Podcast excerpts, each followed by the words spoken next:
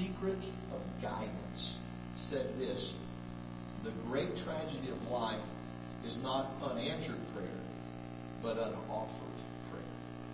You think about that statement instead of it being something that we do every day, like breathing, eating, walking, and talking, it seems that prayer has become like the little glass box on the wall.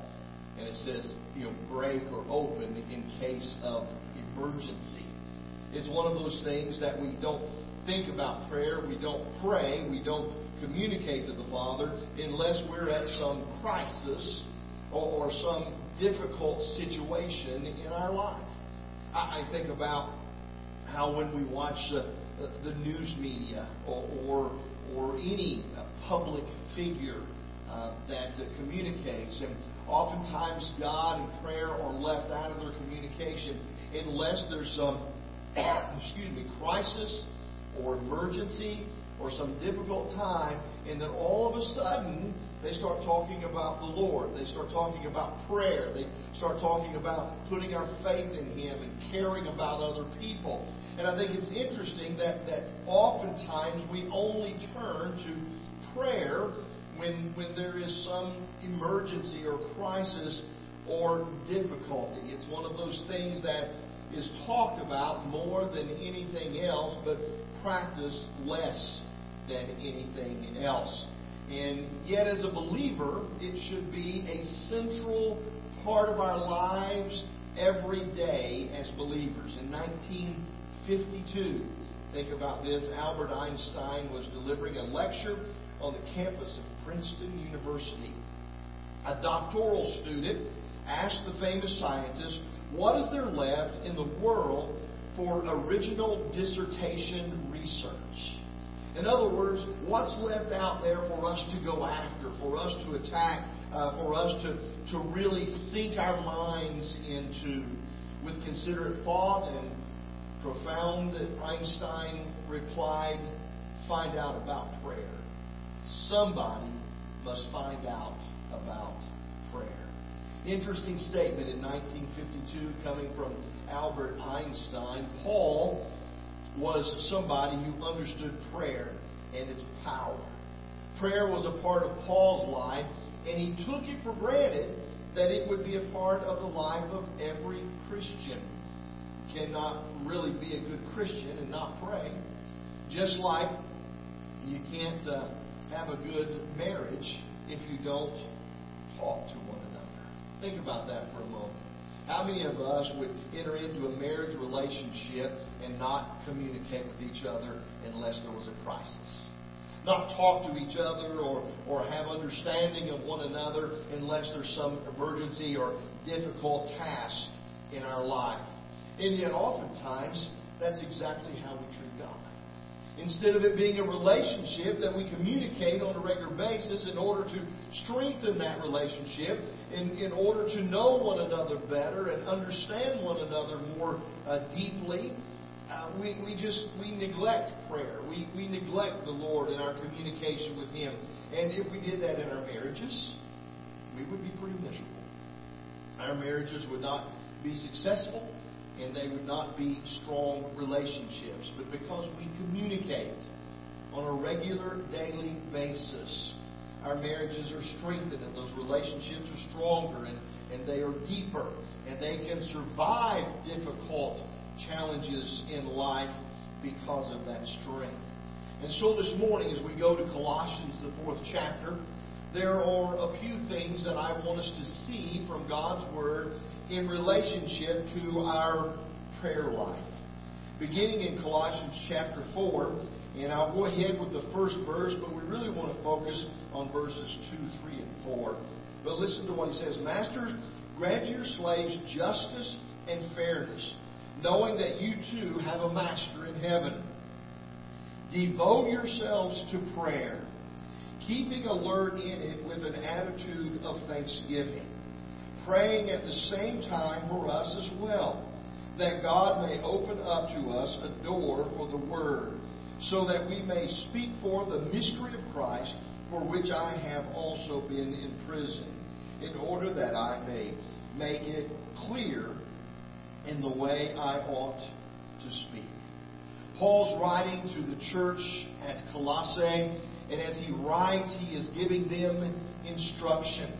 And instruction has to do with the supremacy of God and his ability to provide for the needs of our lives.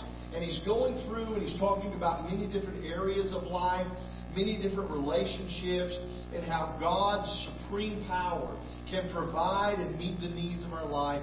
And then he enters into this little section that he talks about prayer. And the first thing that he teaches us about prayer is that we are to pray with persistency. Pray with persistency. Paul begins by saying, devote yourselves to prayer or continue earnestly in prayer.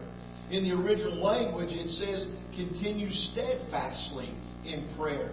The word translated continue steadfastly is one word in the original language. It can be translated persist in, adhere firmly to, or remain devoted to, or to give unremitting care to. It carries with it the idea of dedication. This one word is only used ten times in the New Testament scriptures. Four of them are used to refer to being devoted to prayer. It is a very powerful word, and in this verse, it is given as an imperative or a command. In other words, to pray continually, to pray consistently, to pray with devotion, is not an option. It's not something that he is suggesting to us that, you know, if it's convenient or if everything's all right or if you've got time, it, it is a command. It is an imperative that comes to us as Christians that we be committed, devoted, and faithful to prayer in our life on a continual and consistent basis. Uh, as we look at that, two of the most instructive parables that Jesus teaches to us in regards to prayer. One is in Luke chapter 18, and the other is in Luke chapter 11. And both have to do with being persistent and not giving up in prayer. Listen, in Luke chapter 18 and verse 1, listen to what it says. Now, he was telling them a parable to show them that at all times they ought to pray and not lose heart. It begins with the idea that, that the instruction that is coming from Jesus is that as he teaches this parable, is that we are to be consistent and persistent in our prayer life. That we are not to become discouraged, we are not to lose heart, but that he says it is to show them that at all times they ought to pray. Not sometimes, or not convenient times, or, or not when you're not busy times. He says, at all times, they ought to pray and not lose heart, not give up, but be persistent in our prayer life. In Luke chapter 11 and verse 9, we find that the promise that says, Ask and it shall be given to you. Seek and ye shall find. Knock and it shall be open to you. Again, this idea of persistency. Ask, seek, knock. Keep on going, going, going until the answer is given. Each of those verbs is a present tense active voice. And, excuse me. And it could be translated keep on asking, keep on seeking, keep on knocking. Jesus does not want us to give up in prayer. He instructs us to be persistent. Now, there is a difference between persistence and a long prayer. In fact, there are places in the Scripture that He teaches us that repetitiveness in our prayers is not effective. So He's not talking about persistence of I just keep going on and on and on and on and on. He's just talking about being persistent in not giving up. And so I ask today, I, I ask tomorrow, I ask the next day, and the next day, and the next day. I remain persistent. I remain consistent and continual in my prayer life. And, and we're going to talk about prayer life is not just about asking, but that's an important part of prayer life. And he instructs us in regards to that. You know, he, he, he says, ask and it will be given to you. Seek and you will find. Knock and it will be opened to you. He said, it is a process of asking and seeking God's guidance and God's direction and God's provision in our life. George Mueller, knows, known as one of the greatest prayer warriors of all times, had this to say about persistency in prayer. It is a common temptation of Satan to make us give up the reading of the Word and prayer when our enjoyment is gone. As if it were of no use to read the Scriptures when we do not enjoy them. As if it were of no use to pray when we have no spirit of prayer. The truth is that in order to enjoy the Word, we ought to continue to read. And the way to obtain a spirit of prayer is to continue praying. The less we read the Word of God, the less we desire to read it. And the less we pray, the less we desire to pray. Be persistent in your prayer life. You know, don't don't just all of a sudden there's an emergency or there's some crisis or there's some difficulty. So let's go to the Lord in prayer. To be persistent every day, every moment of every day. Continue steadfastly in our prayer life every day. Pray with passion. That's the second thing that I want us to see. Pray with, with passion. If you are persistent in something, it stands to reason that you are going to be passionate about it. That, that if I'm going to continue steadfastly in this, and in fact, Paul says we should be vigilant or be watchful, is the word he uses there. It, is the opposite of slothfulness. This describes a passionate prayer life. Jesus was passionate about his prayer life. He prayed continually, consistently, and passionately in his life. S.D. Gordon, in his book, Quiet Talks on Prayer, says this How much prayer meant to Jesus. It was not only his regular habit, but his resort in every emergency. However slight or serious, when perplexed, he prayed. When hard pressed, he worked, uh, hard pressed by work, he prayed. When hungry for fellowship, he found it in prayer. He chose his associates and received his messages upon his knees. If tempted, he prayed. If criticized, he prayed. If fatigued in body or weary in spirit, he had resources to his one unfailing habit of prayer. Prayer brought him unmeasured power at the beginning and kept the flow of unbroken and undiminished. There was no emergency, no difficulty, no necessity, no temptation that would not yield, he would not yield to prayer. Jesus continually in his word, we find over and over and over again Jesus passionately praying about the things that were going on in his world and about the things that were going on in his life. And, and, and at the moment of his baptism, he was praying. Uh, when he called his disciples, he was praying at the Mount of Transfiguration. He was praying over and over again, passionate prayer. In his high prayer impacts the lives of others. In the Garden of Gethsemane, we find Jesus in passionate prayer. As he hung on the cross, we find Jesus in passionate prayer. Father, forgive me.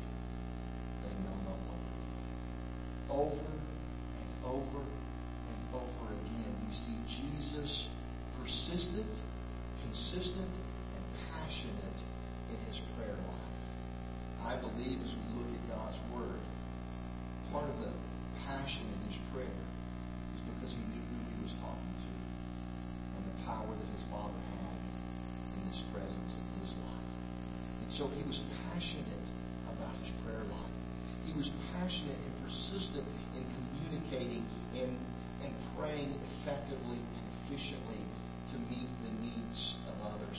And, and when we see that over and over and over again, we see an example that teaches us what it means to be persistent in prayer.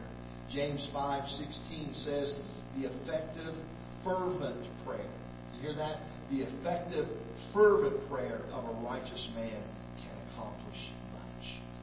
Effective, fervent, passionate prayer, James 5:16 says. The next thing he tells us is this pray with thankfulness.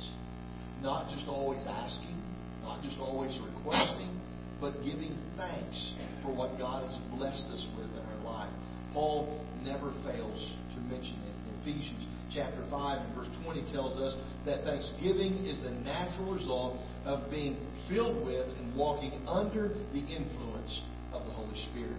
Notice what he said in that passage again when we go back to Colossians chapter 4 and the instruction that is given to us there. He says, Devote yourselves to prayer, keeping alert uh, in it with an attitude of thanksgiving. An attitude of thanksgiving, remembering to be thankful for all that God has blessed us with and all that He has done for us in our life. Oftentimes we, we set our prayer life up, and, and, and again, remember, we talked about the fact that, that oftentimes it's, it's about crisis. It's about emergency. It's about needs that are urgent. And, and we pray when those things are going on, but we don't pray persistently and we don't pray consistently in our life. We don't pray with passion in our hearts. But, but he says, listen, if you will be thankful for what God has blessed you if you will be thankful for the things that He has done for you in your life, we stop and we think about all that God has done. Expressing gratitude for the fact that He sent His Son to die on the cross in our place. To die so that we don't have to. To die so that we can be forgiven of our sins. To die so that we can be relieved of the penalty and the punishment of hell. And we have the hope of eternity in the kingdom of heaven. We have so much to be thankful think about the life that we live. You know, some of us live a more humble life. Some of us live a bit more extravagant life, but I promise you, all of us live a good life compared to so many in the world, compared to so many who who are hungry, so many who who don't have homes to go go to, who, don't have work to provide for the needs of their life and an income. And you begin to think about all those things, and oh, we're so blessed so many things to be thankful for, and, and yet oftentimes we, we are thankful. We, we just have our, our list more than we want, more than we need, or more than we think is important in our life. The final thing this morning is this. He says that we are to pray making intercession. That means we're to pray for others. And that's an instruction he gives. He says, pray for us. In other words, he changes that transition prayer and he says, pray for us. Have an attitude of thanksgiving. Be persistent, but pray for us. Pray for other people. Because our prayers for other people are effective. Our prayers for other people are helpful. Our prayers for other people are encouraging, not just to their life, but to our life as well. And so praying for others, it's a, a time in our nation when we need to be praying for others. We need to be praying for people who are in leadership and making decisions about the directions that we take and the things that we do uh, in regards to the emergency or the crisis that is around us. We look at other countries that have lost hundreds of lives and thousands of lives, you know, and, and so we, we try to learn from that. And so we need to be praying. Praying for common sense, praying for, for decisions that are made based off of truth, not just fear. Decisions that are made based off of facts, not, not just anxiety but that people would look at the facts, would look at the truth, and determine what is best for us as, as a leadership, and, and what is the direction that we should take. And, and so we need to pray for them. And not just criticize or complain about they made this decision or that decision, or they missed this thing, or they blew that thing, but, but let's pray for them. Pray that they have wisdom. Pray that they have insight. Pray that they have understanding. Pray for those who have been affected by this illness. Pray for healing and restoration. Pray for those who have lost loved ones to this illness. While there haven't been an astronomical number of deaths, there have been deaths. And, and sometimes we make light of these things because we, we kind of feel like, well, it's it's not a whole lot worse than a common cold. It's not that big of a deal, but, but there are people who have lost loved ones. And so we need to pray for them, pray for their comfort, pray, pray for their peace, pray that, that God will hearts and be in their lives because praying for others affects them and it affects us. It affects our attitude about them. It, it affects our outlook and understanding of their circumstances and situation in life. And it helps us to have a greater compassion for them in our prayer life. Never forget the story that's told by Howard Hendricks, who for years taught at the Dallas Theological Seminary. And he pastored in the area, and he shared this story. He said, Years ago in a church in Dallas, we were having trouble finding a teacher for a junior high boys Sunday school class. The list of prospects only had one name. And when they told me who it was, I said, You've got to be kidding. But I, I couldn't have been more wrong about that young man. He took the class and revolutionized the lives of those junior high boys. I was so impressed, I invited him to my home for lunch, and I asked him the secret to his success. He pulled out a little black book. On each page, he had a small picture of one of the boys in his junior high class. And under the boys' names were comments like having trouble in arithmetic, or comes to church against parents' wishes, or would like to be a missionary someday but doesn't think he has what it takes. The young man said, I pray over those pages every day. And I can hardly wait to come to church each Sunday to see what God has been doing in their lives. Prayer for others changes their lives, and it changes and impacts our life. God teaches us in His Word to be persistent in prayer, to be passionate in prayer. He teaches us to pray with a grateful and thankful heart for the blessings that we received. And He teaches us that it is very, very important that we pray for others. And so this morning, before we go to our invitation time, I want to invite you into a time of prayer. I know we've already done that. Uh, we've prayed with the uh, prayer blanket and other things together this morning. But I want us to pause for a few moments this morning and to walk through God's instruction of prayer. I want us to pray for others. I want us to pray for our needs. I want us to pray with, uh, with persistent, passionate hearts that are thankful and grateful for what God has done for us and given to us in our lives. And so this isn't going to be lengthy. So again, remember for it to be a, a passionate prayer or, or a persistent prayer. It doesn't have to be a long prayer. But I want to invite you this morning to the posture of prayer that's most suitable for you. If you look in God's Word, uh, there are times that people are kneeling before the Lord. There are times that people stand before the Lord. There are times that people are seated before the Lord. Times that people bow before the Lord. Uh, those are postures of prayer. And uh, and I know my my heart is always blessed by posture of prayer of kneeling before my Lord, an submission, a service to Him as King and Lord. But whatever posture of prayer is most suitable for you this morning, whether it be sitting, standing, kneeling, bowing before the Lord. Let's go to Him in prayer. As we go through this time of prayer, I'll lead you, and so I'll say, at this time, pray for, and I'll give you some instruction of something to pray for, and then I'll close this in that word of prayer. Let's bow and pray together this morning.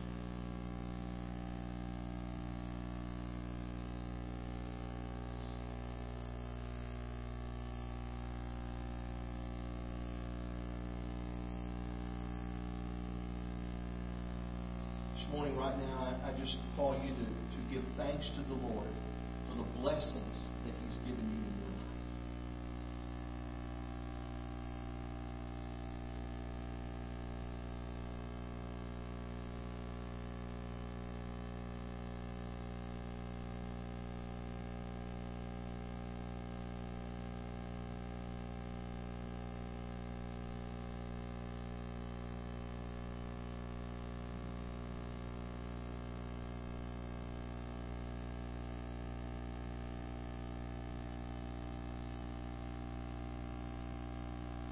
Right now, I, I invite you to pray for the leadership in our nation, in our state, in, in, in our, our local government, for decisions that are being made at this time in regards to, to how they're dealing with this crisis.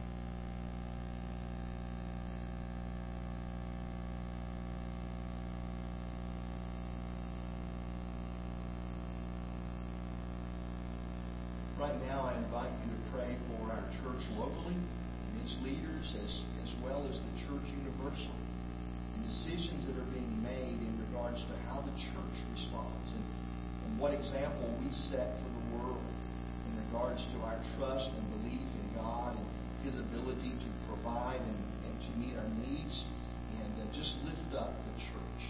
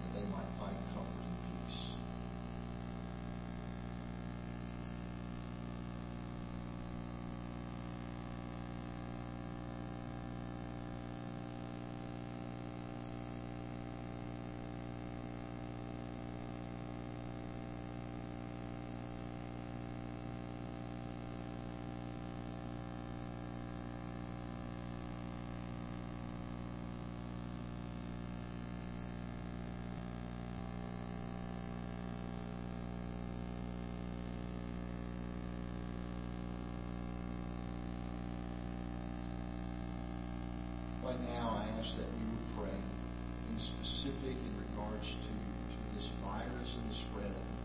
God has the ability to hold back the rains of the heaven, to part the, the waters of the sea. Uh, he has the ability to bring the dead back to life. And He has the ability to bring this virus to a close. And I just want us to pray that in His time and according to His will, that He would do that.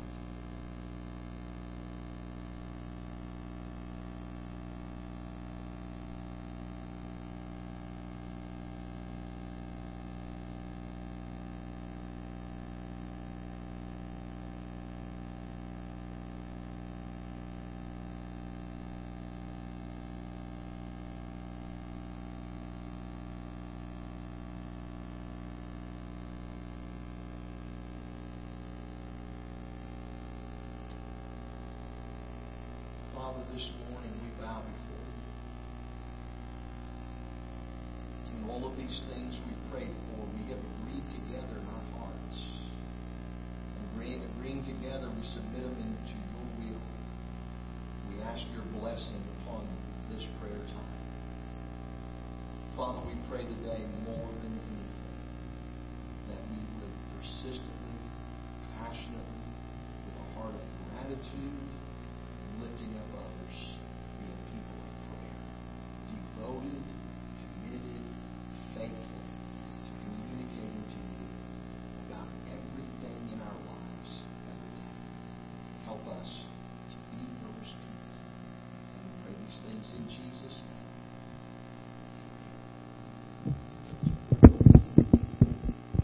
If you would stand with me for a hymn of invitation. If there's a decision in your heart this morning, come as we stand and sing.